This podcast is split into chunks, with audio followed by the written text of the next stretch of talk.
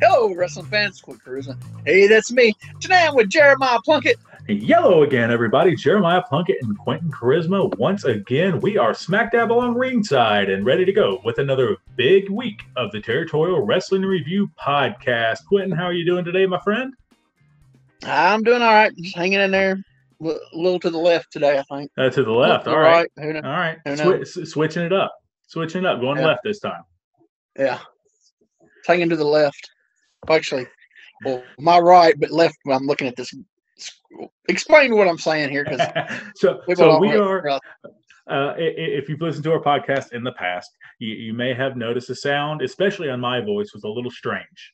Um, that is because we were, when we say it's the no budget podcasting center, uh, we mean it. We were literally recording phone to tablet. Um, I was on speakerphone, correct? Yes. Yeah, I'd be on speakerphone, uh, and he would have his tablet as close as he could get it to his speakerphone, and that's how we made it work. Now we are attempting to do this uh, through Zoom, um, so hopefully the audio quality is better, uh, and Quentin and I get to actually uh, see each other, which is kind of cool because we don't we don't see each other enough. When we were living closer, we got we could see each other a little bit more, uh, but now you know he went and moved states on me so it ta- and we're in the middle of a pandemic so it takes a little bit longer uh, to to have these meetings I don't know about this Zoom thing. I got to wear pants while I do this now, so I don't know. as long as you keep sitting down you don't have to wear pants i'm not wearing pants so we're fine Okay. All right then. There they go. Off they go. um All right. Well, this is done went off the rails, but hey, what's new? Hey that's what they So- come for. So eventually, we're going to try to do the video gimmick too, right? yeah i, I want to work up to that and uh, get the uh so I, i'm teaching myself all of this. I'm teaching myself all this editing. So i want to be sure that i have a decent grasp of what i'm doing uh before i put a a, a video out because i want it to look good for everybody. Um and then eventually good lord willing and the creeks don't rise and all those other country sayings um we may be able to figure out how to do a watch along with this. And if we could do that, that would be amazing. Um, because back when Quentin and I first started hanging out with each other, that would be every Friday night and every Saturday morning. We do nothing but watch wrestling. Uh, maybe not as much during football season or baseball season. Uh, he'd have to catch some games. Uh, but at least that morning, we would watch everything from from local independent stuff that was on TV. Uh, that's where Quentin introduced me to the territory stuff. Um, so it'll be like it'll be like 09 again. We'll we'll both be much younger. Actually, around 07, 08. I guess it would Really, been, 07. Because Total. 09, Oh, 09 was the end of the run, right? yeah. Yeah. Yeah, 07, 07 was the every weekend crashing on my couch or my floor. Yeah. I just, man, you know, this is kind of freaking me out. Lieutenant Dan, you got hair. yeah, yeah, I do. I, I do. I, I I grew up the hair. I grew up the hair for uh, uh, you know, while we were while we were quarantined. Um, actually, because my fiance, who's a hairstylist, um, had this product that's supposed to fill in the bald spot. It does a little bit. Uh, but actually, tomorrow, so the the day this is posted, so today for anyone who's listening, day of, and sometime in the past for anybody who's listening after that, uh, I will be back bald again. Um, I'm I'm not going to fight Mother Nature. She always wins. Uh, but it was a good experiment. But yeah, it's weird. I just, I'm like, looking, I'm like, it, it's, you, dude, it kind of like uh, Conan O'Brien without the real big poop on the. It, it just, I don't know, dude. It's, it just, it don't look, it, it, it don't, it's not, it don't look right. It just, I'm, I'm not, I'm so used to you because you, I mean, you even kept it short there toward the end when we were teaming. So, Uh, I I, Yeah, so I call real- it my uh, it, it's my early days Arn Anderson, but not parted over as far. you know, Arn when he still had something to cover up on top. All right. Um, fedora Arn, New York Yankees hat Arn, that Arn. There you go. Yeah, yeah. yeah. All right. So this is going to be episode number 53. I don't think I even said episode we were on last week. I don't think. Um, we had a lot to cover last week. Yeah. All right. Since this is your week, I'm gonna let you intro the what we're watching. Okay. Um, and you actually corrected me on, on what this was uh, last week. Um, so the match uh, was it Dirty Dick Murdoch and the Masked Superstar versus Dr. Death Steve Williams and Ted DiBiase from January 24th, 1986. I thought because this was uh, at the Sam Houston Coliseum that this was Paul Boesch. Uh, but you had informed me, and I, I did some research, and you were, per usual, correct that this was actually technically under Mid South Wrestling. Yeah, it's it's Boesch's town, but it was, you know, like Boesch, you know, he always brought in talent, but at this time, pretty much the territories were gone, so world class is doing their own thing. you know, NWA was basically Crockett, basically. So and so Watts, um, he started using Watt, you know, did a deal with Watts. Um, and I think didn't I heard an interview somewhere, it might have been Pritchard talk about when Watson and and uh, Ross come down to make the deal in the hotel. It was on one of um, um, Pritchard's uh, podcast. Yeah, I, I so believe I heard that too. Where him and uh, what was what was Bill Watts' other son's name? Joel. Yeah, him and Joel felt slighted because they weren't being involved in the negotiations and whatnot. Yeah, it was it was like one of Pritchard's maybe second year pod, uh, like a second year or, or late first year of his when he was started his podcast. It's been it was a long, long time ago. Yeah. So I just barely remember bits and pieces of it. But uh, yeah, because see, you know, Houston wasn't a territory; it was a town. It's right. kind of like St. Louis. So you know, Boesch would use different. You know, he never had a, just a crew. You know, and, and the would, weird thing was he wasn't affiliated with either NWA or AWA, right? Because like Bockwinkel was a partner in the territory. Well, they he had he would have both champions. Most he mostly Harley. You know, and NWA was would mostly was but that but he but he had AWA and NWA world champions on his card. So um well see he he had see he I want to say he did uh I know all this at one time. I think the older I get, more stuff I'm forgetting. But I think he had one time he had a you know a, agreement with um Blanchard. So they were using uh Southwest and NWA guys too. You know what I'm saying? So what he wasn't affiliated just with just NWA. He had AWA and NWA. Basically, just he was affiliated with everybody. Basically, you know. Yeah, like well, Muchnick, Muchnick went straight NWA though. Boesch would have different. You know, he'd have AWA guys and NWA guys which, so. like you said, was very rare. And Muchnick, was he not two different times the president of the NWA? So yeah. I mean, you you would figure, yeah, his, yeah. his affiliation would would lie there. Um, but it, you know, could you think of any other territory that had both affiliations at the same time? Obviously, Memphis got tired of the NWA and went to AWA. Yeah, not actually at the same time. I mean, you know, you had WWF would would you know they'd bring up Dusty and some of the Florida guys, but um, not you know as much as Houston did. You know, so it's a really unique um, territory. I need to um, start reading up more on it because it's really interesting. And then there's seems like there's more video of it coming out all the time here lately. So it's one of those territories. It's not territory, but it, it was a a like St. Louis. It's not a territory, but it, but it was a very important part of wrestling history because it was a in the territory days. So if that makes sense. And also, so these would be the tapes that were purchased by, uh, I guess at the time, Bruce Tharpe. Yeah. Well, if you Uh, ask Pritchard, though, he says that all the money wasn't given for the tapes. if you ask him, yeah, I, I, I heard that as well. So Yeah. in the sale, and I don't know uh, the particulars on this. I, I, don't know if you would. In the sale to Billy Corgan, did he also get that tape library?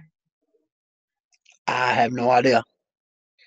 I haven't really kept much much up with what Corgan got or anything. I pretty much, you know, but um, yeah, Tharpe. I, well, I, I'm wondering because Tharpe, you don't see him putting out any anymore. Well, I don't, I, but I don't. I mean, I don't look for it, but I don't think he's put out any more things, has he? Not not that I've seen. Um, I, I have Bruce on uh, two different social medias. Um, and right now, brother's just spending a lot of time in the gym. He is uh he is jacked right now. So to refocus and bring this back, um, the, the first question I have, and I wanted to ask you. So obviously, the masked superstar is Bill Eadie. Who is your favorite Bill Eadie? We've got Super Machine, the Masked Superstar, Axe, or Bolo Mongol. the look I never got to see hardly any footage. Of course, because you know the the Mongol uh, Bolo Mongol, whatever you want to call him. Uh, the look, I love the look. Didn't he have the Uh, head shaved and the little ponytail gimmick? The thing in the back, yeah, yeah. Um, That's the that look ultimate I mullet. like. I liked it because you know they wore the, the like the fur kind of gimmick, like vest sometimes, and um, I like that. But like I said, never I, the work I didn't see. Uh, Masked Superstar work was was just amazing. So I got to see a lot of it uh, early '80s when he was in Georgia on WTBS. 'cause I saw a lot of that growing up. Um, really good, and uh, saw his work in New York, early '80s on WOR because we just got cable like in '81. We got TBS and WOR, which show it was out of uh, out of New York. Um, and they showed the uh, WWF programming. It's and I was like, I remember when he uh, and Eddie Gilbert come back from the car wreck. And they did the whole um, neck gimmick angle with him, where he, he did the neck breaker on Eddie Gilbert. And that was great stuff. So yeah, Masked Superstar was definitely um, the one that I like. But like I said, but the look, I love that the, that Mongol gimmick. The look of it was was just awesome. Though. But definitely Superstar. I- I'm a big fan of Superstar myself. Um, obviously, you know, Axe was his biggest draw, right? Like that was Yeah. his biggest paydays and what he's most known for. Um, but he so even his in ring, like he was, gosh, he's in his 70s now. So he was up there in age when he got started with the WWE as Axe. Yeah, when he went to Demolition, he was in his forties. Yeah, because if you um, if you watch what was the movie with Hogan and Zeus? No holds barred. Watch the very first match. Hogan is going against a guy, and it was Bill Eadie, without the hood and makeup, anything, and you could tell his age, big time. So they really that that makeup could cover. You could still see tell he was old, but that makeup covered up, you know, his age. So but as a masked superstar, a, you know, a was younger, more spry. Um, we'll see in this match an incredible bumper for a giant man. Yeah, he was a. That's what a lot of people realize. He's a really big guy. Um, Um, incredible bumper, moved really well. actually, two big two big guys that that moved very well. Him and Murdoch. Yeah, Yeah. and uh, Murdoch's on, on the bigger side here. Yeah, this Uh, was yeah, it's eighty six. So yeah, he was um definitely his uh pretty much. I don't think he ever got down after this. I think if- this was when he about the size he stayed on for the rest of his career, basically. And, and let's not make no bones about it. Murdoch has never been a body guy, but Yeah. uh, this must be But when he you can had- work like that, boy, you don't you don't you don't gotta have nobody who can work like that. Whew. Oh, amazing. And he uh This must have been when he had his Coors uh, sponsorship because uh, he had that beer belly. that that that that beer belly was out to play. Yeah. Yeah, that or you know, Watts paid good. Yeah. So and there wasn't nothing else to do between them long drives to drink beer in the car. So so it's either or. Either way, he was consuming consuming a copious amount of Coors Light, whether he's being paid to do it or doing it to get to the show where he got paid. Yeah. Um, but so yeah, we we join the match. We get introductions. Did you tell the date on it? Uh, yes, it is January Okay. twenty fourth, nineteen eighty six. Uh, we get the the ring announcer. Do you know who the ring announcer is on this? I couldn't really tell who it was. Yeah, it, so I I'd, I've heard about the one guy who did ring announcing. I can't remember his name. He always did it. Uh, uh, Bruce Pritchard always talks about him, and I can't remember his name. But he was an older guy, from what I was was told, and this It, does it not look wasn't like him. Watts's. It wasn't Watts's. Uh, it wasn't uh, Boyd Pierce or Reeser Bowden. It wasn't Yeah. one of those. I don't know who this guy was. I Um, thought it might have been. I, at first, I thought it looked like um, not Marc Lowrance, but there was another guy that did uh, some stuff for World Class. I thought it was him, but I don't think it was. But you see, the ref was, did you? I didn't I didn't notice who was it.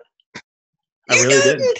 Uh uh King Carl Fergie. Was that Carl Fergie? I Yes. I'll, I'll be honest. Um, I, Well, it's kind of hard so to tell when he I in there was so- bumping around, and I was so entertained by this match. yeah, I, I never looked at the referee, not yeah. one. oh time. yeah, that's what I'm saying. It's um, and I watched this match two to three, two or three times, and I never caught that. That's amazing. Did I you know? watched it. Go ahead. Go ahead. I watched it once, but I rewound it on so many times because the stuff was so good. I probably watched it total of three times to get put together. Yeah, it's great. Now, what was you gonna say? Did you notice the first words out of the ring announcer's mouth? No. We talked about this a couple weeks ago. He said this is an Australian tag team match. Yeah, that's right. Yeah, he did say that. Yeah, he sure did. Yep, So I'm he did. I- I'm, I'm doing more digging, but I, I want to get the uh to see if we are right in what we're guessing. You know what I, I mean? I think we are because it just seems like it. I bet. Yeah, I bet we are. it I just, just it, bumped it my makes thing. too much sense. Yeah. It just makes I didn't mess the thing sense. up, did I? I just bumped my table there. Oh I no, didn't you're mess it up. Okay. Now you are good. Uh, what do you think about the di- the difference in ring attire on the heels, the entrance attire specifically? trying to think. So Matt, What did Super- Murdoch? Masked Superstar, of course, have? has his really nice V cut Yeah. shirt with his you know picture all embroidered on it. Did or. Murdoch have a T-shirt or or a, a cut off flannel? He had just a gray undershirt. Yeah, that's nothing about Masked Superstar. He always had those nice pullovers. and they always were- matched they his were- mask and tights. Like Yeah, as I'm saying, it, he was always looked. He had, you know, it, but yeah, he, yeah, he, he he always had the the pullover that looked. With always had the V neck and is always matched, always looked good. And uh, at, at first, I I because I was trying when you said that, I was like, I was trying picture time period because I know like in eighty was it eighty five. He was uh for Watts. He was Captain Redneck and wore the little cap and the the little army jacket gimmick. Um, Is that where he would come out like with a shirt on and just his underwear and put his tights over his underwear? I saw a clip of that and it was the funniest things I've ever seen in my life. I've never seen it. Uh, One of the ones I've always seen, he just come out and just had his black trunks, had the the little green military jacket on, little green military, excuse me, cap. He was Captain Redneck. Um, but he was a baby face most of the time when he did that for Watts, I think. I don't know who it was for, but he comes out and he's wearing a shirt and it looks like he's not wearing any pants because the shirt's so long. And he's got like a military knapsack. And he takes the knapsack off ringside, puts it down, opens it, pulls out his trunks, puts them on, pulls out knee pads, and pulls them on. It was tremendous. I have Okay. to find it. You know, I've seen somebody do that. I watched something recently. It wasn't Murdoch though. Or what? No, it wasn't Murdoch. Somebody did that. I saw what was I was watching something. I watched some of his videos. And they did. I was like, what the? But I don't think it was Murdoch. So I bet they got that from him, whoever did it. Uh, I, I laughed so hard because hearing the stories you hear about Murdoch, it's he was excellent, right? Just one of the best in ring workers, period. But sometimes he wanted to play. And I always pro- heard that's why they didn't never take him serious for the world title. Right. And I always heard that. This match is a little bit of play, but it's so good. Like it, it's not a detriment to the match at all. But he's playing. He's having fun. This oh yeah. A, this is a comedy match without it being like without you having to be in on the joke. You know what I mean? Oh, it's comedy, but it's it's um not ha ha wink wink. It's just ha ha. yeah, it's a little ha ha with it. You know, it's a little enough ha ha, but it got over. I mean, it's hard to explain. It's comedy, but it's not, you know, check the old goose, that stupid comedy, you know? Yeah, it's situational. Yeah. You know, it, it's comedies off a cell or, or something yeah. like that. Yeah. I I spent so every time I watch it, I notice something different and start laughing. Yeah, always um, excellent. And, and I'll I'll be honest and upfront. A lot of my notes are on the heels. yeah, because the baby face didn't have to do nothing. That's where it should be. Really, I mean, you know, I because um, I I put on mine. I said uh, uh, DiBiase and Murdoch start they didn't lock up. They powdered. They keep. They didn't lock up until let's see, what was it the three minute mark? Because they did the old chicken thing where they powder out and go to like they're going to the back. You know, you've seen it many times on Andy show, but the people were going ape crap. Yeah, this crowd was. So I, I haven't seen a lot of wrestling from Houston. This is yeah, one of the few matches I have, and they're going to to quote a phrase, they're going banana, like they're going nuts off yeah. everything. Yeah. And and speaking of the baby faces, real quick, I want to put up Steve Williams is massive.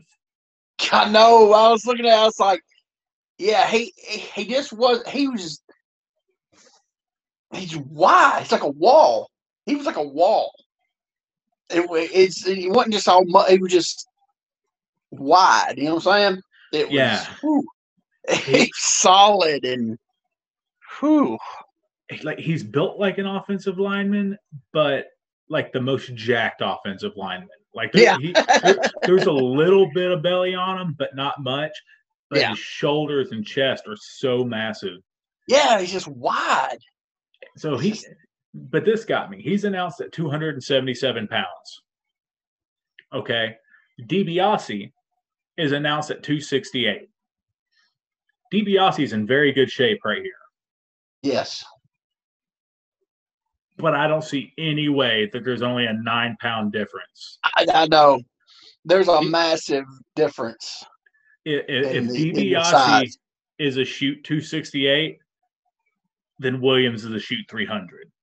Now, I'll say he was 300. I definitely say he was 300 he was either 300 or he's the shoot 277 and DiBiase's like 245 and trying to up himself. Yeah. That's it's, it's, it's, it's one of the two. Yeah, because there's so much of a difference in the. If you watch, when you watch, if people, if you watch it, um, yeah, you can just just by looking at it, there is, and this is probably one of the best shapes DiBiase had been in his career, and um, Eh, and it's the size difference is just it's it's ridiculous ridiculous yeah you know what i'm saying ridiculousness i'm watching that too much which is funny and what, and what you said about DiBiase is true because like he's always been in great shape like let's not get yeah. wrong but like you know he's always had that little bit of a, I call it a dad pouch you know what i mean he's got a little bit of a belly yeah You know, and Yeah. million. Oh, he's never had he's never had a six pack or nothing like that. I- and- he's always been in shape. and I think you're right. This may be the closest that he ever was. Yeah, You know, he's in. he was in he- really good shape. and he's got some shoulders and chest going that he didn't have, Yeah. you know, later in his career or before. Uh, you know, Yeah. he used to be just a kind of skinny, fat, young baby face early on. Yeah, he didn't. He he was those. He might work out. Yeah, probably looks more at the girls at the gym than really working out. Yeah, you're, you're like, I don't know if he hits the weights. He does some push-ups, but I, I don't know probably if he. that and hit the bike. And back then, you know, bicycles were real big back then, you know, and they probably did some biking, bike, you know, rode the the bicycle at the gym with the girls and about it. Maybe some push ups.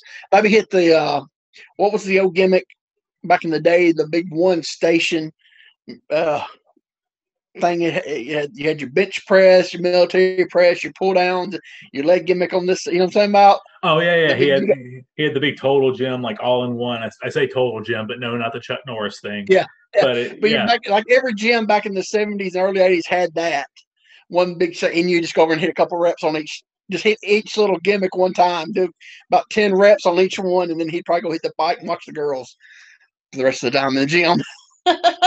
yeah. So he, when did he go to WWF? It wasn't too much longer after this. Was it early '87 maybe, or late 80, 86, 87 ish? I, I'm not I was sure. gonna look it up and I forgot. maybe he's already talking, and he's like, "I've got something big in the big coming up. That's I what I was in thinking shape." too, because he, I was like, he looked really good. I was like, I wonder if this is by the time period he probably started talking to him because Watts, he hadn't went to UWF yet. Um, I think he was there a little bit in UWF, but not. I think he was there at the very beginning of it when he changed it to U, UWF, maybe. So, um, Red and black were also definitely the colors of the match. yeah, yeah. Nobody said, "Hey, brother, what are you wearing tonight?" All right, so we we've talked about what they're wearing and and how jacked they are. Uh, we've pretty much done the the red carpet of a wrestling match. Uh, so let's get into the meat and potatoes of the match. Um, you mentioned this earlier. This crowd was super hot, like before they touched. Yeah, I was gonna look. I was gonna. I, I was gonna do it, and of course I forgot. I was gonna look up and see what the rest of the card was. You know, to see uh, where this match was in the order because they're they're like a um, early. It's something that's, the way the crowd's rating. It's like it's early on in the show because they're not tired at all. They're wanting. They're wanting every. They're wanting. They want everything. You know you you know because you get them long cards, you can tell some of the matches, the you know longer in the uh, further in the card, the crowd start you know they get tired, and they definitely wasn't tired on this. So No, they they had every bit of energy. I don't even. yeah, because I mean they kept doing the thing where they go to lock up and they'd powder back out and they're gonna leave, and they were just eating. They act like they never seen that before, and I mean they have because I mean been doing that for forever, you know, that spot forever, and they were just eating it up like they never seen anything like that before. but yeah, it was like the three minute mark before they actually locked up finally. So I, I actually was able to find the card, Oh, did you? and this is probably a little higher than you think. Um, the opening match was Ricky Gibson going over Rick Steiner. Wow. Uh, Eddie Gilbert went to a draw with Brett Sawyer. Al Perez beat the Nightmare. Any clue who the Nightmare would have been? Randy Colley under a mask. Okay. Moondog Spot. Um, the Bruise Not Brothers. Spot, uh, Uh, Rex. I'm sorry. Rex. I'm sorry. Rex. Uh, yeah. It's the the Bruise Brothers. Um, so would this would have been Cash and Mad Dog. Mad, Mad Dog, Dog Boyd. Okay. Mad Um, Dog Boyd. beat the Sheep Herders by DQ. Uh, Terry Taylor beat Buzz Sawyer by DQ. Um, so here's where our match, right in the middle of the card. Uh, well, a little, little upper middle. Uh, Dick Murdoch and Masked Superstar. Not going to say what happened. Ted DiBiase and Steve Williams. Uh, Jake Roberts beat Dick Slater by D- DQ. Uh, Mexican Death Match. Hector and Chavo Guerrero beat the Fabulous Ones. Wow. Um, and then main event: Steve Williams wins a bunkhouse battle royal. A lot of DQs on this card. I, I noticed that. Uh, I, I don't know if it was because bunkhouse bunkhouse matches were no DQ pretty much, right? Like come as you are, use whatever. Yeah, yeah, yeah. Basically, the bunkhouses then were you come as you are, but there are no gimmicks unless you use your boots or your belt buckles. Right. Basically, or you had if you had spurs on your boots, which some people had on some of the bunkhouses. But yeah, it ain't like nowadays. You know, you bring gimmicks to a street fight, or you know, what I'm saying, you know, what I'm saying Yeah. it was it just come as you are. You wear jeans, t-shirt, belt buckle, boot, cowboy boots mostly. So. Um, But I but think he yeah, didn't. I'm, I know I'm getting way off no, thing no. here. Didn't uh, JJ Dillon wear a tuxedo to a bunkhouse thing one time? I think he did, He I sure think. did. No, he sure did, and it was tremendous. He probably got stripped of it too. Yeah. Oh I'm- yeah. I'm sure. Uh, I, I've seen JJ Dillon in his underwear more than I care to admit. Oh yeah. Um, and it was Man, always he the, was really was always the worst. Oh, he's great. It was always the was worst tux too, Oh yeah, it was always um. like powder Big- blue frilly gimmick. He always had the frilly. No matter if it what color it was, he had the the big frilly gimmick. Yeah, he always made it. Yeah, he always worked it. It was good. Well, and it's Underrated. because it's because of you that I actually saw JJ as a wrestler because I'd never seen any film, and you had some film. I forgot what it was um, of JJ wrestling, and he was a really competent wrestler. Yeah, he um. Was it that match? Was it from Detroit? I believe so. Is him and somebody against the uh, Hell's Angels? Yeah, and and JJ has this special punch that he likes to throw. Yeah, he always just sweeps his hair back and then yeah, throws the punch, yeah. and it's tremendous. It was JJ and I can't remember who the baby face was, but yeah, they went against the Hell's Angels. Uh, yeah, as old Detroit. Yeah. And I, I still remember that to this day. Yeah, then- the- which is yeah, I remember I- now. The old punch, the, the hair, Yeah, slick the hair thing. back, Yeah, punch, Yeah, slick the hair back.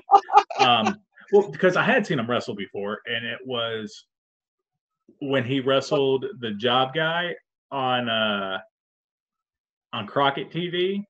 well, it was a little different. Then it was, it was Well, yeah, Yeah. and he was trying to look like he couldn't wrestle. Yeah, yeah, because he's like he's supposed to be a doing all the he's doing all the horseman's finishes, but he's doing them Yeah. really bad. yeah. Like he about kills the guy on a slingshot suplex. um, so you know, so he's trying to be bad, but like then I watch it, I'm like, oh my god, he's really really good. Yeah, yeah. He was Um, good. But look the exact same. He- Yeah, just a little younger. But he look he's one of those guys we've talked about, some guys that, that always looked young, and then there were some guys that always looked old. He was one of those guys that always looked older than what he was. yeah, He, yeah, he's, he always looked he's older. looked 55 his entire life. yeah, yeah. yeah, know, pretty much. like like Arns looked 45 his entire life. uh Yeah. Law- Lawler's looked about 50, but the difference is one of these threes had work done. You guess which one. Um Oh man. But yeah, so that, that was a card, and that's a that's a heck of a card. That's a yeah. Well, they did they at this point they didn't run. Were they at once a month by this time? In '86, I think they might have been once a month by then. Uh from what I was seeing on the results, because I had a whole list of them, uh, it looked like every two weeks. Every two weeks. Okay. So they weren't once a month yet. Okay. Um, let's see. So we talked about the crowd being red hot. Uh, Dick The Martin lockup finally. Yeah. Oh God, yeah. Uh, but the the body language by Murdoch, especially before the lockup, he's the physical embodiment of like a grizzled heel. He's got skinny legs, skinny arms, and that big old beer belly. Yeah, se- 60s, 70s territorial heel body. You know. You know, he, he, looked terrible, and he's missing teeth, and Yeah. he's just he's kind of gangly. And that, that, as he leads into the lockup, he's just all legs and arms everywhere. Yeah. it's Yeah. it's tremendous. And then they go that first spot, and man, when he hit the, and you tell that was a 20 foot ring. Yeah. And man, when he went to hit the ropes, he turned and dove into them like he was in an 18 foot. And did you say he went? I was like, Lord, he's gonna go through the ropes. yeah, and he uh he he does the uh the old brother side hit. Yeah. You know, which what's wrong with that? Actually, nothing because I found myself. That's all I've ever hit him. I've never hit him flat back, or I've always hit side. Uh, I used to hit him flat back, and as I've gotten older, I hit him. I hit him side. I, I hit him side now, but he like he real well. He also may have misjudged the ring because he had a super lean on that first one. It was. I was like, I thought he was gonna miss the top and hit the second and come back up. and we and we get a leapfrog from Murdoch. Yeah, it was a uh, it was a drop down leapfrog. Yeah, I was like, he's got he's in his forties at this time. Yeah, yeah, Murdoch's not young. And I was like, wow. I mean, he dropped down and gave and did a leapfrog, and then he sped around. DiBiase punched him. Murdoch saw like he just got shot. And and off the punch, the crowd erupts. Like yeah, on their on their feet erupts. And yeah. Murdoch's sell was tremendous. He sold it like he got yeah. shot. He yeah. got out of the ring. His the facials first, too, because yeah. he, he's got that because he's missing those teeth, and that just adds more to the facial because he's got no front teeth. and, and then he runs down the apron to get away from the baby faces, and takes his own header into the post. And I he thought the crowd was, I thought the crowd was loud on the punch, they came unglued on the post. He was selling into the old the heel post himself on the cell. You never you see it a lot back in the day. Never see it anymore. It was um and his selling uh, to sell stuff. Man, uh, I don't think. I mean, back in the day, I'm sure he got it. But nowadays, I don't think people realize how good Murdoch was. Gosh almighty. It just, no, every little thing. I, I think a lot of Murdoch's past, like the, the other stuff he is associated with, has kind of dampened his uh his star, I guess, because he was a card carrying member of the Klan, apparently. um, is that uh, for sure? It's been or in, hearsay? It's been in three different books. Uh, but here's my thing. So one was Rocky Johnson. Eh. Well, you can't. Yeah. Eh. Um, one was Tito Santana. Pretty much, uh, pretty trustworthy. And I can't. I'm remember. saying, you know, I don't. I can't say yeah or no on him, but I, Rocky, I would say no way. I don't believe anything comes out came out of his mouth. Tito Santana, I don't know, but I believe him more I would Rocky Johnson. yeah, and I can't remember who the other one was because I, I, looked up the references on that where that's come out, and and I've seen it in shoot interviews too, but yeah. you can never believe what someone says in that. Well, here's my thing: if you're really racist and a member of, of the KKK, wouldn't it be against your beliefs to do business with a black man? Yeah, well, and, and he tagged with JYD for a good while yeah, and he, I mean, he worked, you know, 60s, 70s, 80s, up into the 90s territories with black guys, worked matches with them, tagged with them. If you're really racist and a card carrying member, you wouldn't you wouldn't do business with them. I mean, I ain't saying he wasn't racist, but being an actual card carrying full fledged member, wouldn't that go against the beliefs of the KKK? I ain't saying he wasn't racist. I mean, you can be racist. There's different levels of being a racist. I mean, you're a racist, racist, but you know, everybody's got a little. You know, I'm saying there's just some people are more racist than others.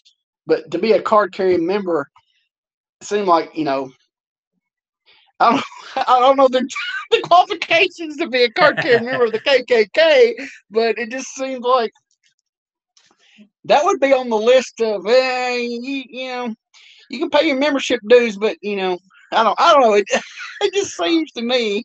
And, and, know, in, in fairness, and uh, hey, I hope he wasn't because I yeah. love Dick Murdoch. Yeah. Um, to to be fair, in in Tito's book, apparently the the story was uh, it wasn't that he showed the card, which that's what you hear a lot is that like he showed his card. Um, but it was that they said they're he told them they were going to a party, and the party they go to is a Klan rally, and that Murdoch thought it was hilarious. So that could just be a crazy rib. A rib. That could be a rib. Um, You know, I mean, because think about it. Uh, Ernie Ladd was was a was uh was uh, one of was watches Booker a, lot off and on from what I read. You're a card carrier member of the Klan. You're not going to take orders from a, a black man. Yeah, I like mean- I said, I hope it's not true because I love Yeah. Dick Murdoch. I say he was racist, probably. Uh, but a card carrying member and all that, I I say no. You know, Yeah, and they probably did that as a rib because, I mean, those guys they used to take the ribs used to. They used to. Did You hear the stories these ribs. They wasn't like mean, sadistic like you know, uh, Dynamite Kid ribs. You know, they were funny. You know, just really funny. You know, if it's getting done to you, it scares the pee out of you, but it don't hurt you physically. You know, yeah, you know what I'm saying? yeah. well, So and- I and- can and- see that.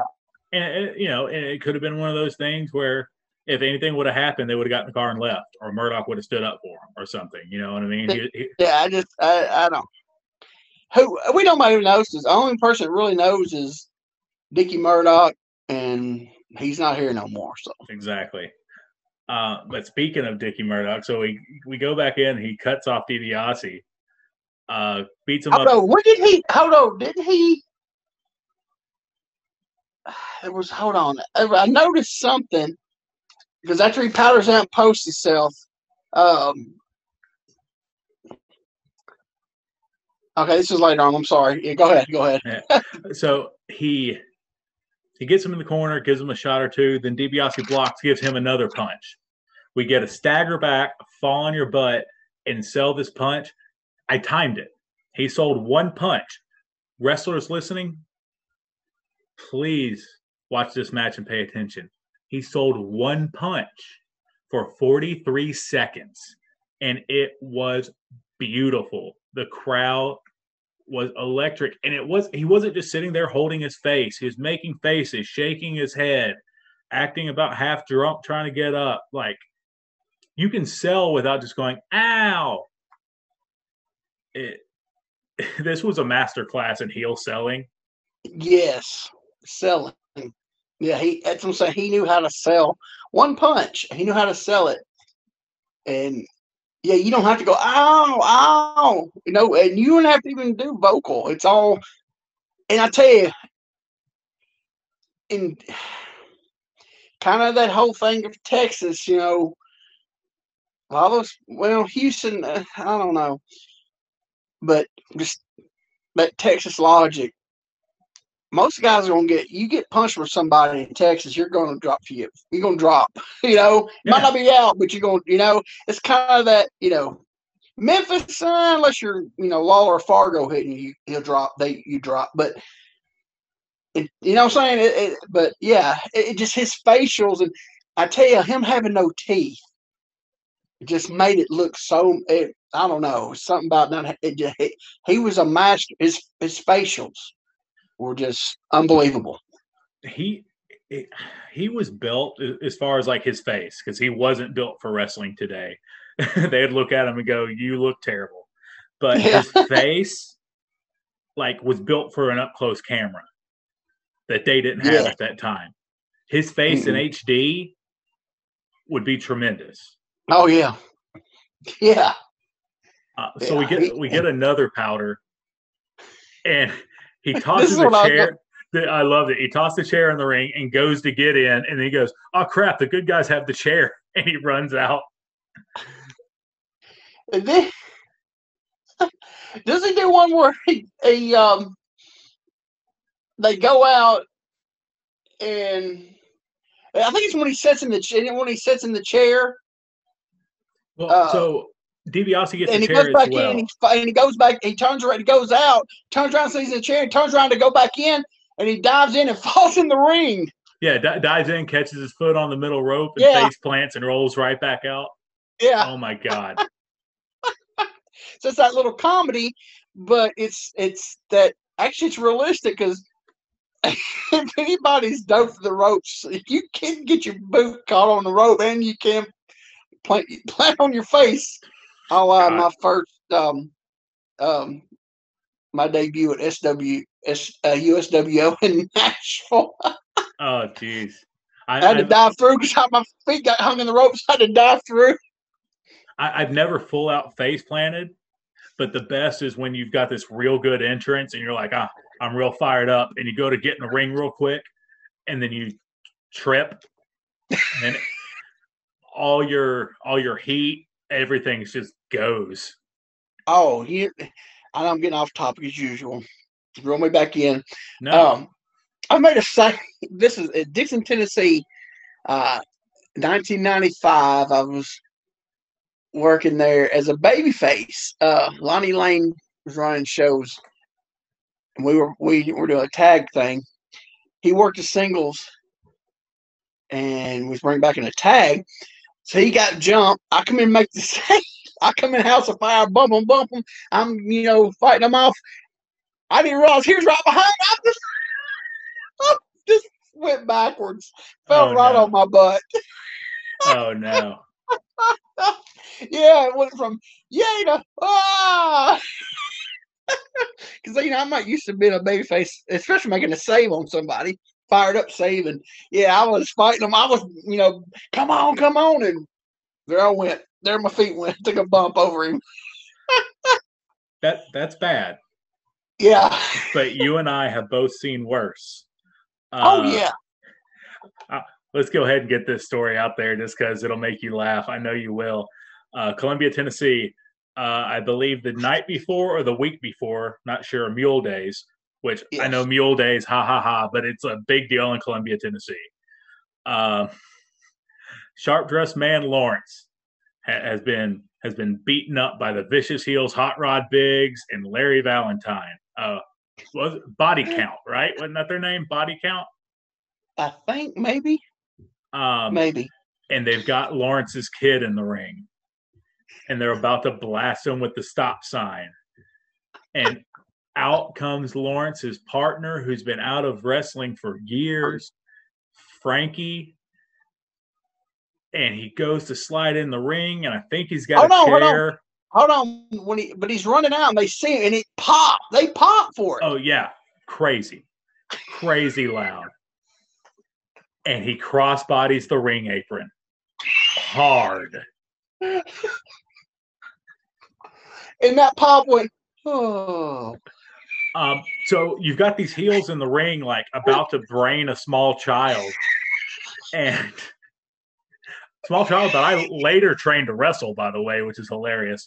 But uh, it's about to brain a small child, and then they're looking out there like, uh, uh. Well, finally, Frankie recovers, um, tries to get in the ring again, and he's one of these brothers. He's got the uh, he's got the old tight, greasy mullet, and he's trying to get in the ring, and he's got a big giant comb with like the tail on it in his back pocket and it's getting hung on the bottom. It was the oh, it started so good. oh my gosh. That was the best. Yeah, he, he ran out there. People were going nuts. He goes sliding and crossbodies and just slides down I believe you and I were watching from the uh the crow's nest up top yeah. because you were filming it. So yeah. which means at some point you have had footage of this. yeah, it's somewhere. Uh, I think Jason Crow's got it. oh man, he needs to put that on Botchamania yesterday. uh, all right, so sorry for that trip down memory lane, but that's funny. If we if we can get that footage, I'll I'll beg him to put it on there. Uh, and, and about oh, how long we just talked, Dickie Murdoch was out of the ring. Yeah. Um, but he finally decides to come back in. Chairs are still set up. And Dickie takes an atomic drop on the chair. And this cell had me crying. Here's the thing that would hurt if you really, because Was it Williams that gave him the atomic drop? Who gave him the atomic drop? I believe it was DiBiase. DiBiase. Okay, they gave him atomic drop and put him down, his butt on the, on the chair, the the seat part. At first, I thought he was going to sit him, at, nut shot him at first. And then I said he put him down on the thing. Oh, excuse me. Yeah, he sold that like he done got a stick right up his butt. yeah. Uh, so he finally tags out. Uh, and then Superstar gets in. I thought business was going to pick up. Well, you right. notice though, he sold that for a long time because if you think about it, that would really hurt. Yeah. Oh yeah. I mean, he, he was out. He got out, and he was still selling it on the apron. Yeah. So when Superstar comes in, because I've only seen him be very serious, right? Like he's he's breaking people's neck with a neck breaker or he's choking yeah. people out with the uh with the cobra clutch cobra yeah you know what i mean or i guess at that time uh shinanamaki is that how they pronounced it it was just the cobra that's all i ever heard back then then but, slaughter was cobra clutch and so i've always just like seen him murdering people right and yeah. being very very serious nah man bill eadie's here to have a good time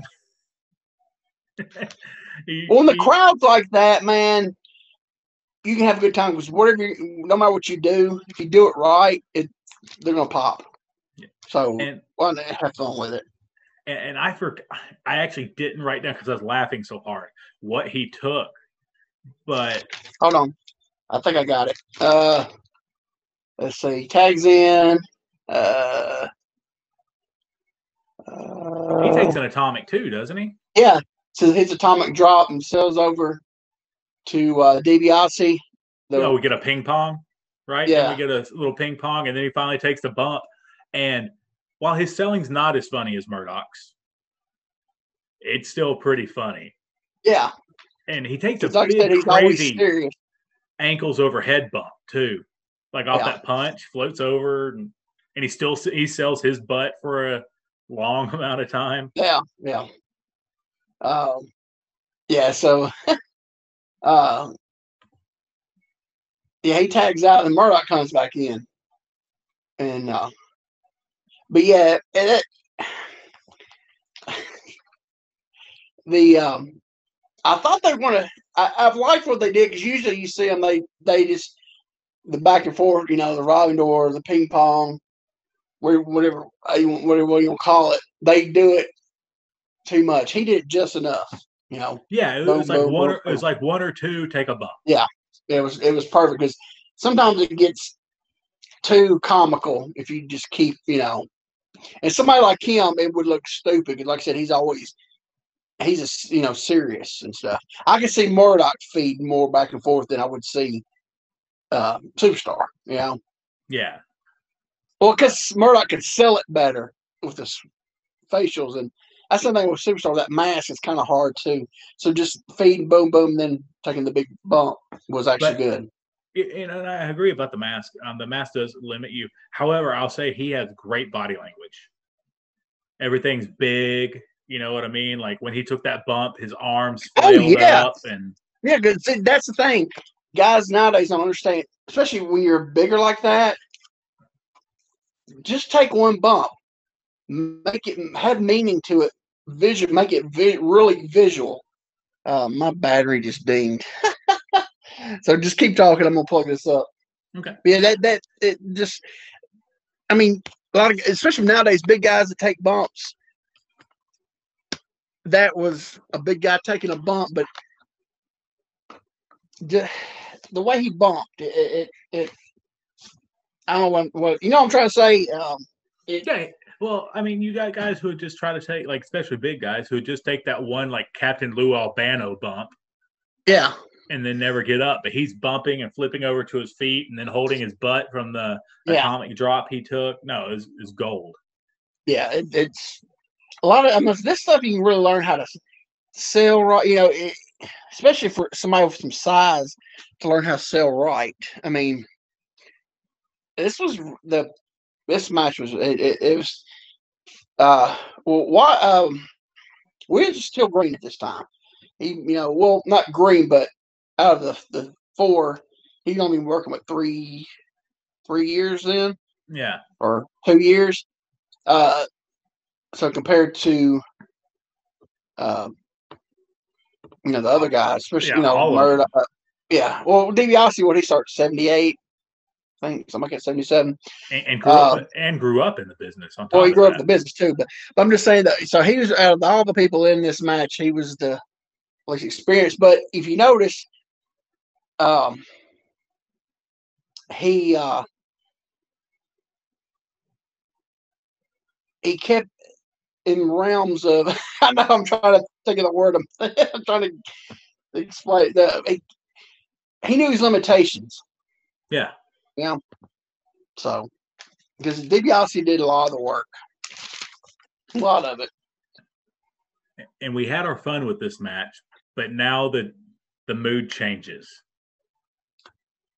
Well, they did a um. Let's see. Murdoch grabbed a side headlock. They did a tackle, and went into a power slam Yeah, really early in the match. Um, he kicks out, sails over to the corner. It just the way I mean, he took that big bump, kicked out.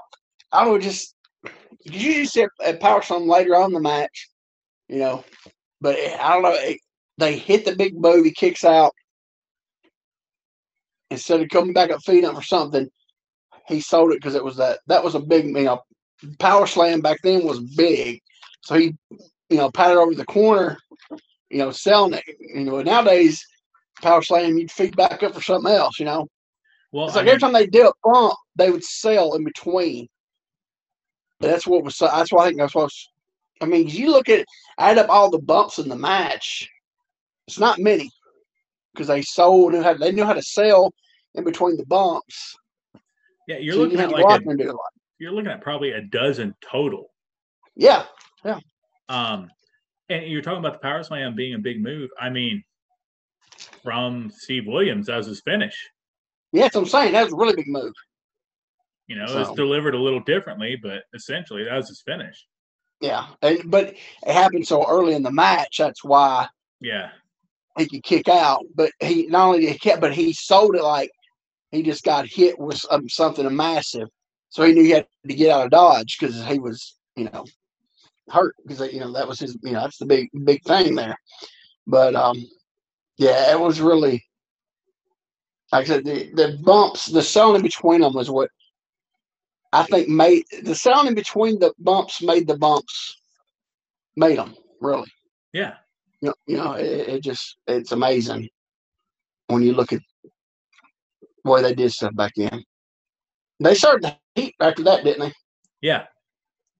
And this is where you see the difference in selling a lot because, like, Williams and DiBiase, they, they sell extremely believably. You know, they're selling smaller, more realistic. And this is where you see the paradox between how a heel should sell and how a baby face should sell. Yeah. Murdoch, he finally started, and, and this is real. Besides the the few punches Murdoch's thrown, this is actually the only time he's really cheated in the in the match. He started choking him, and then he starts biting him, and I'm like, "You ain't got no teeth. How you biting me?" He's, he's got the canines. He's getting those. Oh yeah, I guess so. Yeah, and you notice when he, got done, he went, he made this, and he spit. Oh yeah. I was like, oh, that's this makes you know, because you bite on somebody, it's gonna leave a taste here, you know. But he like and just like he went, Puh. I was like, that's even just that little thing, you know. Uh, a- But yeah, DiBiase sells good. Yeah, and so we get we get superstar back in, and uh he hits his spinning neck breaker. It's his finish. That's what I'm saying. They're hitting their finishes early in the match. Well, I, I'm wondering if he hadn't almost totally gone to the Cobra by then. Um, I know on TBS early he was doing the neck breaker. Then he went to the the, the Cobra sleeper gimmick. He might have. You know, and he's like, He I probably doing, had. And he's probably like, I like doing this move, so I'm gonna keep doing it. He might set him up with the neck breaker, then hit hook the Cobra on. I bet that's what he was doing at this time. Yeah, and, and we after that, obviously near near fall. Um, we get a choke on DiBiase, and man, this is gold. Like, because you know, pro wrestling now, all the chokes over the ropes, if you see them, because you don't on TV, it's like the old double hands on the back of the head, just moving your arms. This was pushing down on the back of his head, the top ropes touching the middle. Yeah. Which brings uh, Dr. Death in, which brings old Carl Fergie out to put him out. So then they pick up uh, DiBiase's legs while the choke's going on, do the old wheelbarrow in the choke. Yeah. Was it the, uh, I'm trying to think, was it this time when uh, um, right after that, didn't they hit, didn't, um, didn't Murdoch hit a deep neck break, swinging neck breaker? Yeah, he had his foot so far back, I thought he was going to fall. Um, and he yeah. had deep, and they were like almost, their heads were like almost touching the mat. And yeah. I was like, because I didn't know what he was doing. I was like, what is he doing? And I was like, he just hit a I guess because his legs are so long. I don't know. He just looks, he's awkward looking because the way he's built. Yeah. But that I think it help it helps him when he sells. I think it really helps. But yeah, it was like and I was like, I've never seen nobody get that deep. You know, on a it looked really good. I mean, after it hit it, it looked good, but getting there was like I said, what are they doing? what are they doing? I um, it's funny that he did the exact same move that superstar did right before. Yeah, but they're, well, they're, they're working on they're working the neck, yeah, the head and the neck, neck and the, and the and the back and the upper back. And then he does.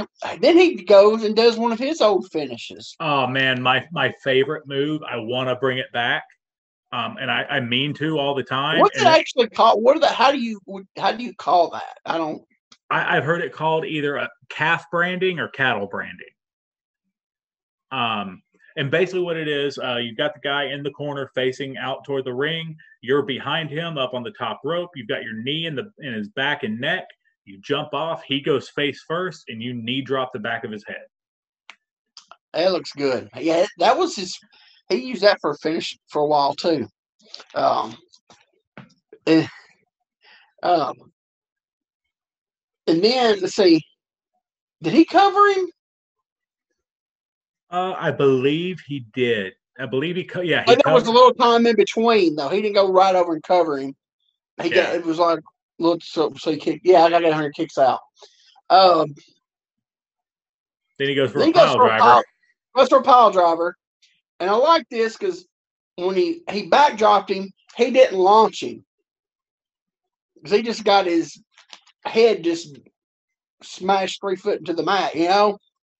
Yeah, it looks definitely desperation. It wasn't this. Okay, let's see how pretty this backdrop can be. Yeah, and Murdoch pulls the trunks down on the way over. That awesome. was a rib. A hundred percent. Oh yeah, that was oh, a rib. You know, you know it was. especially you know, by how quick that. DiBiase went back and pulled him back up. Pulled his trunks up selling. but yeah, but I like that because usually, yeah, usually you see that when they block the pile driver and they flip them up high, yeah, to see how good high they can get over pretty and everything. This was yeah, because it wouldn't have looked right if he just he just planted him into the mat. You know, it, it wouldn't have looked right.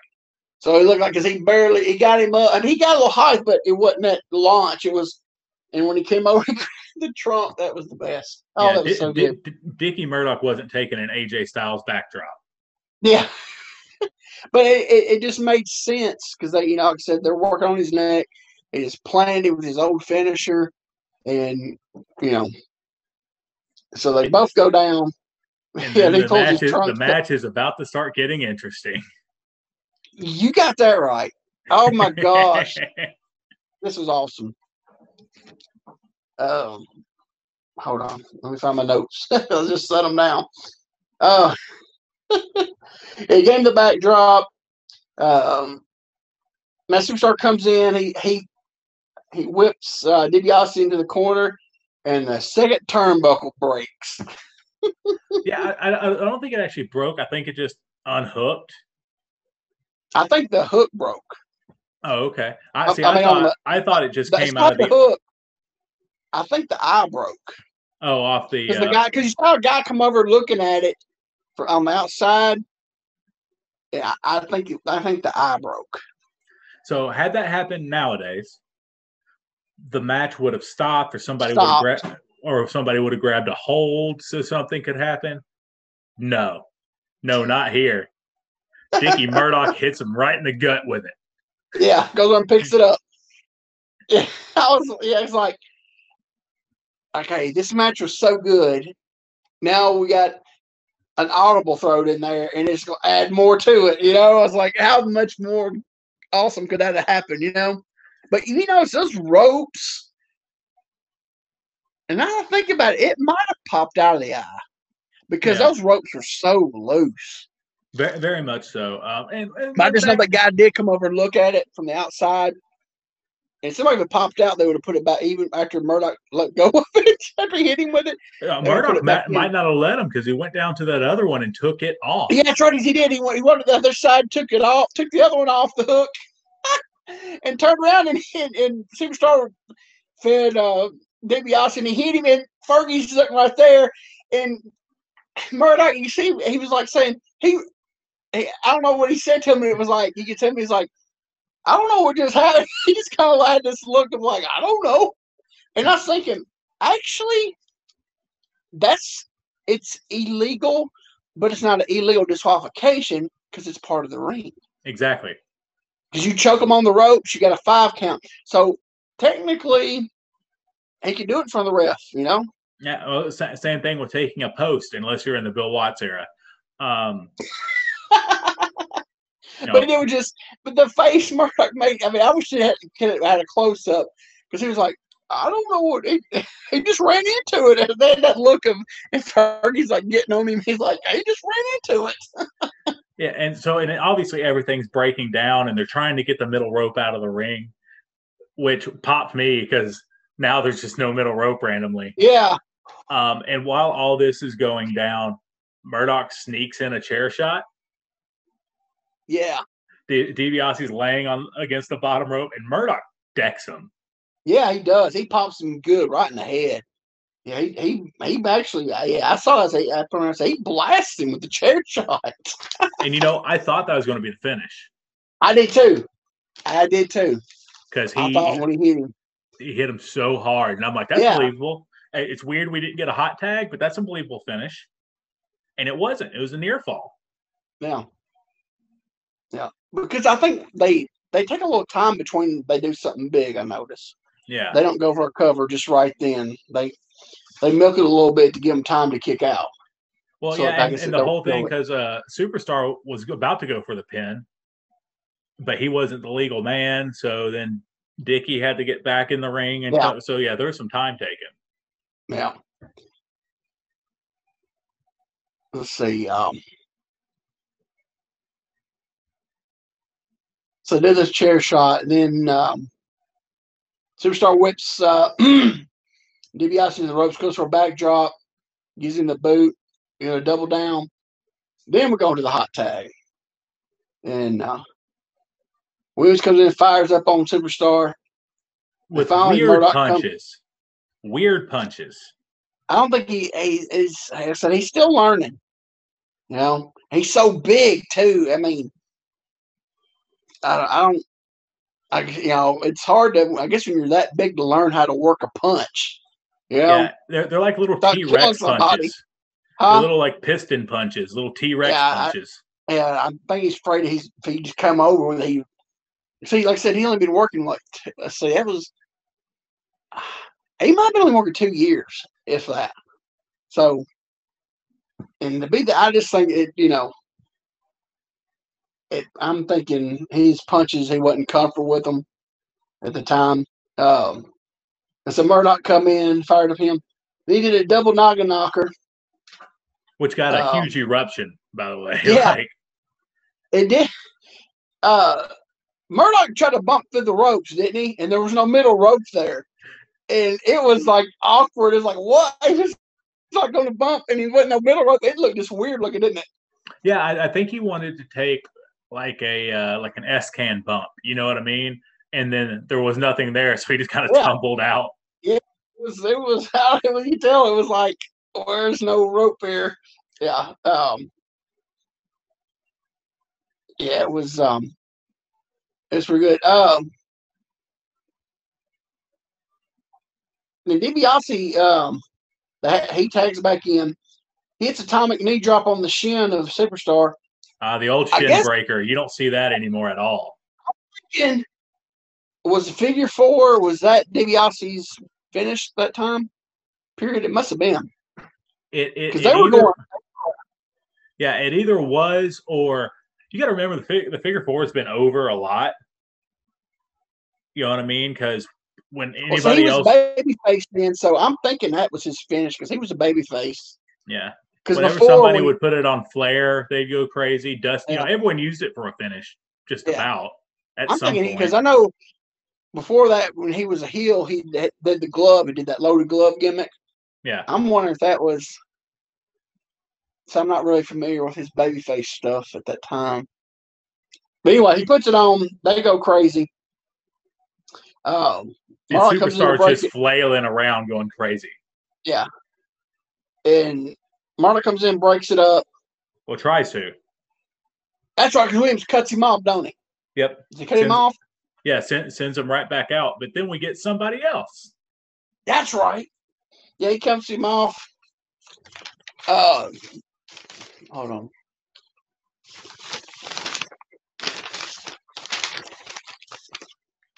Oh yeah, outfit. How comes? Hold on.